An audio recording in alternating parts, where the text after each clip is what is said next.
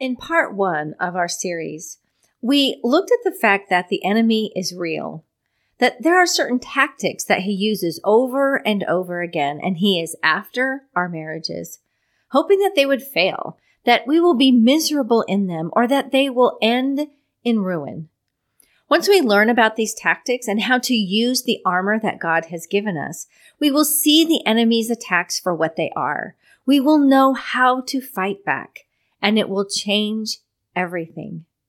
In today's episode, we begin our journey into a rather in-depth look at the full armor of God that He has provided for us to fight the spiritual battles in our lives, what each of the pieces are and how we are to use them to protect ourselves and protect our marriages.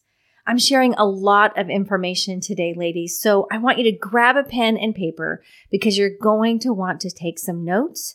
And let's get started. Welcome to the Faith Lived Out podcast. Are you wanting a loving Christian marriage but are unsure what that looks like or how to get it? Do you have fears about becoming a submissive wife, afraid that you'll lose your identity or become a doormat? Do you have thoughts that maybe you're doing this whole wife and marriage thing all wrong and you want to know how to do it right? To stop worrying all the time, and to learn how to truly put your faith and trust in the Lord. Hey girl, I'm Nancy Adamson, wife, mom, and Grammy to 7 sweet babies, Christian mentor, Bible teacher, speaker, and women's ministry leader. I see you and I get you because I've been there, and I'm here to share with you what God has taught me on how to have a loving biblical marriage, and what the true meaning of being a submissive wife really looks like. We'll also chat about how to find wisdom and truth for life's challenging questions in His Word, how to apply God's truth to our lives, and to put the cares and concerns that are on your heart safely in the Father's hands. So if you're ready to learn how to live out your faith every day and follow the amazing plan that God has for your marriage, grab your coffee, pull up a chair next to mine, and let's get started.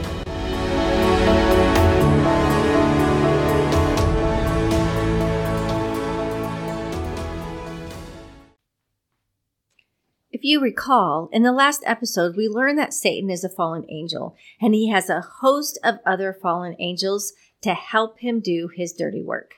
They are constantly looking at the smallest cracks in our armor to attack us and cause problems in our lives. We learned how the enemy puts thoughts into our minds, thoughts of condemnation or enmity towards our husbands, unwarranted fears, or that he stirs up discontentment in our hearts, or brings us shame and guilt about our past. He also lies about God. The enemy knows the truth, and he knows it well, and he twists it just enough to make us doubt and to believe his lies. Lies that maybe God doesn't really care about you. Maybe he isn't faithful. Or can God really work in your life? We also talked about how he does all of these things to bring you to a place where you no longer want to fight. You no longer have a passion for your marriage or for your husband, and you just want to give up. You've stopped seeking God for answers because you don't have any hope left in your life. And you feel that the only way out is to end your marriage and to leave. The world is the enemy's domain, and he uses what is taught in many of the self-help books and what is taught through psychology and psychiatry to lead us away from the truth of God's word. But God has the ultimate authority and the sovereignty over everything in this world, even over the wiles of the devil. If you haven't listened to part one yet, then I highly recommend that you just stop here, hit that pause button, and go and listen to it, and then just come back and pick up where you left off. This way, you will have the full understanding of the spiritual battle that you are fighting and why Satan is after your marriage.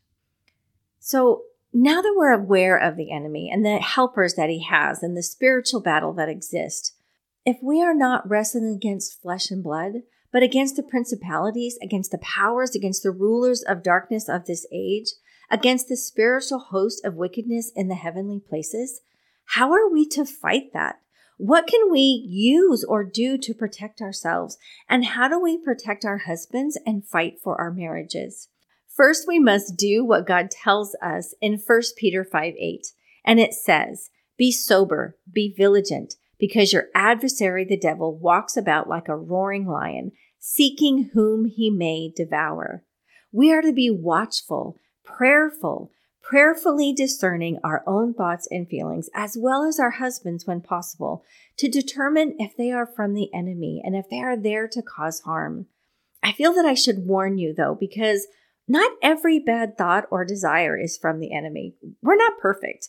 And even as believers, we still have flesh. We still have our own sinful desires that we need to deal with.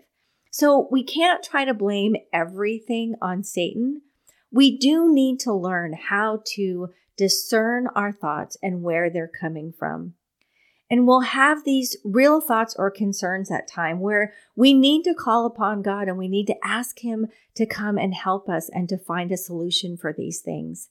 And as I said, we will learn how to prayerfully discern when that comes into play. With a little practice, you will be able to not only discern your own thoughts, but also help your husband discern his. If we listen carefully to our husbands, we can detect when the enemy is bending their ear as well, giving them thoughts of condemnation or discouragement. So let me give you an example that happened in our house recently. My husband does all of the website and SEO work for our business. And he had mentioned to me that, he had finally set aside that time in the morning that he was wanting to work on this particular area of our business, and how after he had done so, that the traffic to the website was at an all-time high. He had gotten several quotes that he was working on or had worked on, and even one of those quotes had already turned into an order. So this was great, and this was exactly the outcome that we would want to have for his efforts. But then, a couple of days later, I found that he was frustrated and he was angry with himself. And he's telling me that business isn't going how he had hoped that it would. And he wasn't sure if he was ever going to be able to make it into the kind of business that we would want. And he's talking in like all this condemnation and all this doubt in himself and this discouragement. And I'm thinking, wait a minute. Just the other day, he had made great strides to head us in the direction that we want to go. What's going on here? Where is all of this coming from? Well, it didn't take me long before I knew exactly where these thoughts were coming from. And so I went to him and I reminded him of his recent success in developing our business and suggested that, look at this frustration and this discouragement that you have. Have you been listening to the enemy and his lies? And once I pointed this out, he realized that that's exactly what he had been doing. And he just stopped. I'm sure he'd prayed about it, and he just stopped. And this completely changed his attitude. So the second thing that we must do is to take up the armor of God. And we need to know what the pieces are, and we need to know how to use it. As we learn about the armor that God has provided for us, I want us to have the right mindset. This isn't a quick fix. It's not, just put this on and you'll be fine. This requires a bit of training in what the pieces are and how we are to use them. Training that is absolutely necessary for our Christian walk. And because it's so important, I don't want to rush it. And I don't want to just give you the highlights of it. I want you to have actionable intel that you can use to fight the spiritual battles in your life. So we're going to take our time with this a little bit, and take a bit of an in-depth look at what the armor of God is over the next 3 episodes. Think of it as sort of a military boot camp into God's army. When we're done, you will know how to use the full armor of God to protect yourself, to protect your marriage, and to protect your family. So we find in Ephesians 6:14-18, this is where we learn about what the armor of God looks like. It says, "Therefore, take up the whole armor of God, that you may be able to withstand in the evil day, and having done all to stand. Stand therefore, having girded your waist with truth, having put on the breastplate of righteousness, and having shod your feet with the preparation of the gospel of peace. Above all, taking the shield of faith, with which you will be able to quench all the fiery darts of the wicked one, and take the helmet of salvation and the sword of the Spirit, which is the word of God, praying always with all prayer and supplication in the Spirit, being watchful to this end with all perseverance and supplication for the saints. So in this passage, we are given 5 pieces of armor, 1 weapon, 1 command, and 1 warning. Matthew Henry's commentary tells it this way: we must resolve by God's grace not to yield to Satan. Resist him, and he will flee. If we give way, he will get ground. If we distrust either our cause or our leader or our armor, we will give him advantage. Each piece of our armor has a specific purpose. We can't choose to wear this piece or that piece and then leave the rest. Even a crack in our armor will give way for the enemy to attack and to cause problems in our life. So the first piece of armor is to gird your waist with truth, or as some would call it, the belt of truth. Your waist is your core. It is the center of your strength, the core values that you live by, which are hopefully based on the Word of God. Many believers and even churches do not stand on the solid truth of God's Word. They water it down so they don't offend, or they buy into the notion that we make our own truth and I need to do what truth is good for me, despite what their Bibles say. When we study God's Word and we know the truth in our hearts, then it's much easier to detect the lies of the enemy when they are thrown at us. The enemy is deceptive, and he makes things look enticing. He makes sin look shiny and pretty so that we want it, all the while hiding the hurt that our actions will cause or the consequences that we will face. He is subtle, twisting the truth just enough so that we believe it. The only way to recognize this and to not be led down a road of deception is to know the truth and to know it well. There was a woman in my Bible study class when I first started teaching. Her name was Joan Young, and she had a doctorate in theology, just wonderful, wonderful woman. And she used to always talk to us about counterfeit bills. And in the treasury, when a new agent was coming on, they would have these classes and they would learn how to detect, or they would actually learn all about the real bills, what our U.S. bills look like. They would forward, backwards, inside out, everything. They would know every little tiny minute detail about what our dollar bills look like. And someone at one point asked, well, when do we get to look at the counterfeit stuff? And the teacher said, never. Because if you only know the truth, if you only know what the real bill looks like, that when the fake one comes around, you'll spot the differences right away. See, as we start to learn maybe what other religions are teaching or what the self-help books say or that kind of thing, then we kind of muddy the waters. And we can't always remember, well, where did I hear this information? Did I get this from God's Word, or did I get this someplace else? So if we dive into God's Word and we truly know it in our hearts, then we will be able to detect those lies, even just the smallest twist that Satan puts on it. We will be able to detect it and to know the truth. In Proverbs 3:1-8, we read, "My son, do not forget my law, but let your heart keep my commands. For length of days and long life and peace they will add to you. Let not mercy and truth forsake you. Bind them around your neck. Write them on the tablet of your heart, and so find favor and high esteem in the sight of God and man. Trust in the Lord with all your heart, and lean not on your own understanding. In all your ways acknowledge him, and he shall direct your paths. Do not be wise in your own eyes. Fear the Lord and depart from evil. It will be health to your flesh and strength to your bones." So in these verses, they are filled with how we are to know God's truth, what his truth is going to do for us, and what that benefit is when we do. So let's take a look first as what it is to study God's truth and to have it permeate our lives. It said to us, "Do not forget my laws. Keep my commandments. Bind them around your neck. Write them on the tablet of your heart." So in all of these areas, we are to let God's word, God's command permeate us. We're to write it on our hearts, to have it around our necks, to keep his command and to not depart from it. And then we are to put that truth in action as we trust in the Lord with all our hearts, as we lean not on our own understanding, but that we always acknowledge him in our ways, that we are not wise in our own eyes, that we fear the Lord and depart from evil. That is taking that truth that God has given us and put it into action in our lives. So then what benefit does this give us?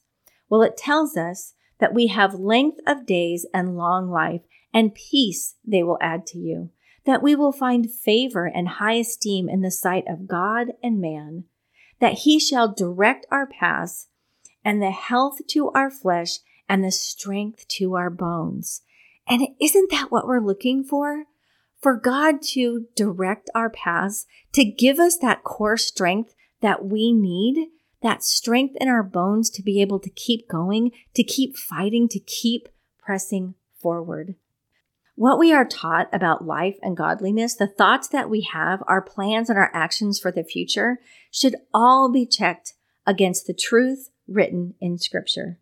To use our Bibles in the same way that we would use like a dictionary to find the meaning of a word or a manual that's going to give us insight on how to use something. God's word is the same thing. We should be going to God's word for instruction and direction for our lives. To go to God's word anytime that we are struggling or that we need answers. When we gird ourselves with the truth, only then are we able to recognize the subtle deceptions of the enemy and to not fall into his snare and lies of destruction. So the second piece of armor is to wear the breastplate of righteousness. The breastplate was used to cover our heart and all the vital organs to protect them. In Proverbs 4:4-5, it says, "He also taught me and said to me, 'Let your heart retain my words, keep my commands and live. Get wisdom, get understanding. Do not forget nor turn away from the words of my mouth.'" So as we just read even a minute ago that we are to keep the truth of God's word into our hearts, we are also to get wisdom and to get understanding and to keep those in our hearts as well and to use the breastplate of righteousness as protection. Proverbs 4:23-27 says, "Keep your heart with all diligence, for out of it spring the issues of life. Put away from you a deceitful mouth and put perverse lips far from you. Let your eyes look straight ahead and your eyelids look right before you. Ponder the path of your feet and let all your ways be established. Do not turn to the right or the left. Remove your foot from evil." So out of the heart springs the issues of life, which is why we need this protection. We do this by keeping our eyes straight ahead, not looking to the right and not looking to the left, but pursuing God's path of righteousness. Once we know the truth, then we are then able to live righteously by the truth. Living righteously means to live out what is written in the Word of God, that our thoughts, our actions, our decisions for our lives, and how we conduct ourselves in our marriages align with the Lord's teaching and His expectations, and not the world's and not our own. When we learn to live in Christ Jesus, then we keep ourselves from the snares of the enemy, being careful to live above reproach in all areas of our life. And this is something that I think is pretty lost in our society, in living above reproach, which means to not put yourself in a position where anyone can look at you from the outside in and say, "Oh, I think they're doing something wrong there," or "There could be something happening that is not of God." And I know that we probably have this attitude of, well, it's none of their business. And if they're on the outside looking in and they're making that distinction, then that's their fault. I get that. But it helps us as well. If we live above reproach, if we keep ourselves from the snares of the enemy, then we're helping ourselves. It doesn't matter what the other people think necessarily, but in the fact that we have this mindset that I'm going to keep myself above reproach. So here's an example. My husband was on the pastor search committee years ago when we were back in California, and our church was looking for a new pastor. And there was a woman, her name was Phyllis. She was also on the pastor search committee, and both my husband and her were supposed to travel about an hour away from where we lived to go listen to a pastor speak at his church. Well, my husband traveling with this woman by themselves, he would not have been above reproach. Somebody could have accused him of something that he never did. So what he did is he brought one of my daughters with him on this trip to go listen to this pastor. And in that way, and having my daughter there and having that third person, that kept him above reproach. That kept it from anyone saying that he did anything, him having to defend himself for doing anything, or being led in any kind of snare from the enemy. And so that's what it is to live righteously and to keep ourselves above reproach. The enemy will attack our efforts to live righteously in 4 different ways. And the first one is our thoughts. In telling us lies about God, about ourselves, he assigns wrong motives behind someone's actions towards us. And he stirs up discontentment and negativity. And we talked a lot about this in part 1. So again, if you haven't listened to part 1, definitely go back and listen to that. The second way is our desires. He redirects our desires away from the will of God and his plan for our lives. And he does this by enticing us with those shiny, pretty things of the world that are really only temporary and lead to destruction. And I'm not kidding about this, ladies.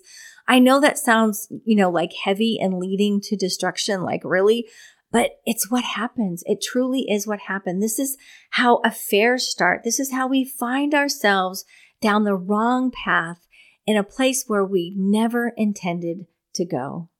When we begin to dabble in the ways of the world, this gives the enemy an in and leads us away from God's righteousness. When we decide to hang out more with the unbelieving couple than the Christians in our lives, when we start to drink alcohol a bit more or to experiment with drugs, when we begin to think differently about some of those quote-unquote smaller sins in our lives, like cheating on our taxes or maybe taking something from our workplace, thinking, oh, everybody does it or I deserve it. These are all ways that the enemy entices us away from God's righteousness. It starts out small and seems harmless, and before we know it, we are deep in sin and our lives are a mess. The third way is with our feelings. Taking advantage of our weaknesses when we have feelings of anger or disappointment, when we're discouraged or sad or want to seek revenge, encouraging us to make bad decisions by acting out on those feelings when we're in the height of feeling them rather than bringing them to the Lord and allowing God to maybe discern those thoughts, to change our way of thinking and to calm us down. This tends to happen when we're upset or angry with our husbands. We know in our hearts that we should wait until we calm down to talk to him, but it's like, oh no, I'm mad now, and he is going to hear about it. But we bring it to him with this full force, and then we end up saying things that we can't take back. And it just makes things worse. When what we should be doing is, as I said, taking those feelings to the Lord and praying over them and asking God to help us be discerning in that, is this really a problem or am I just having a bad day? Are we assigning motives behind our husband's actions that aren't really there?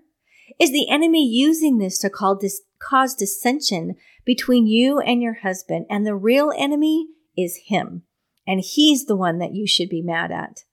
Or is there something that you do truly need to bring to your husband, but you need to do it in a calm, respectful manner? The fourth way is our conscience. We all have sinful desires from time to time, and the enemy is right there to help us rationalize why it's okay to go ahead and do it. Oh, just this one time. our situation is different in some way, or we deserve it somehow, or it's not going to hurt anyone, so why can't I go ahead? In a marriage, the enemy often works to disrupt God's order of the husband being the head of the household, feeding us lies and trying to make us think that, oh, well, in our particular situation, I don't need to listen to my husband, or I don't need to be submissive to him because, you know, he does this or he does that, or he's not going to church, or, you know, whatever the case may be. But in all cases, we are to be respectful and submissive to our husband. Mind you, outside of abuse. We're not going to go there right now, but just as a side note, outside of abuse. He also tries to make us think that God wouldn't want us to live in the way that we are right now. He wouldn't want us to have these challenges, to have these difficulties, to have this, you know, lack of love that we feel in our marriage. And because God loves us, because He is a God of love, that He wants us to be happy, then He wants me to leave. He wants me to divorce my husband so that I can go and be happy. Ladies, does any of those thoughts sound familiar to you? Have you had some of those thoughts that God wants you to leave and to go be happy? Well, I'm here to tell you that is an absolute lie from the enemy. God would never lead you to sin against His word and getting a divorce so that you could be happy. That's not how this works. God can help you. He can take care of your life. He can change things in your life right where you are. But it is the enemy that tells you these lies, and that God is the God of love, and that He just wants you to be happy, and that you need to go and do this.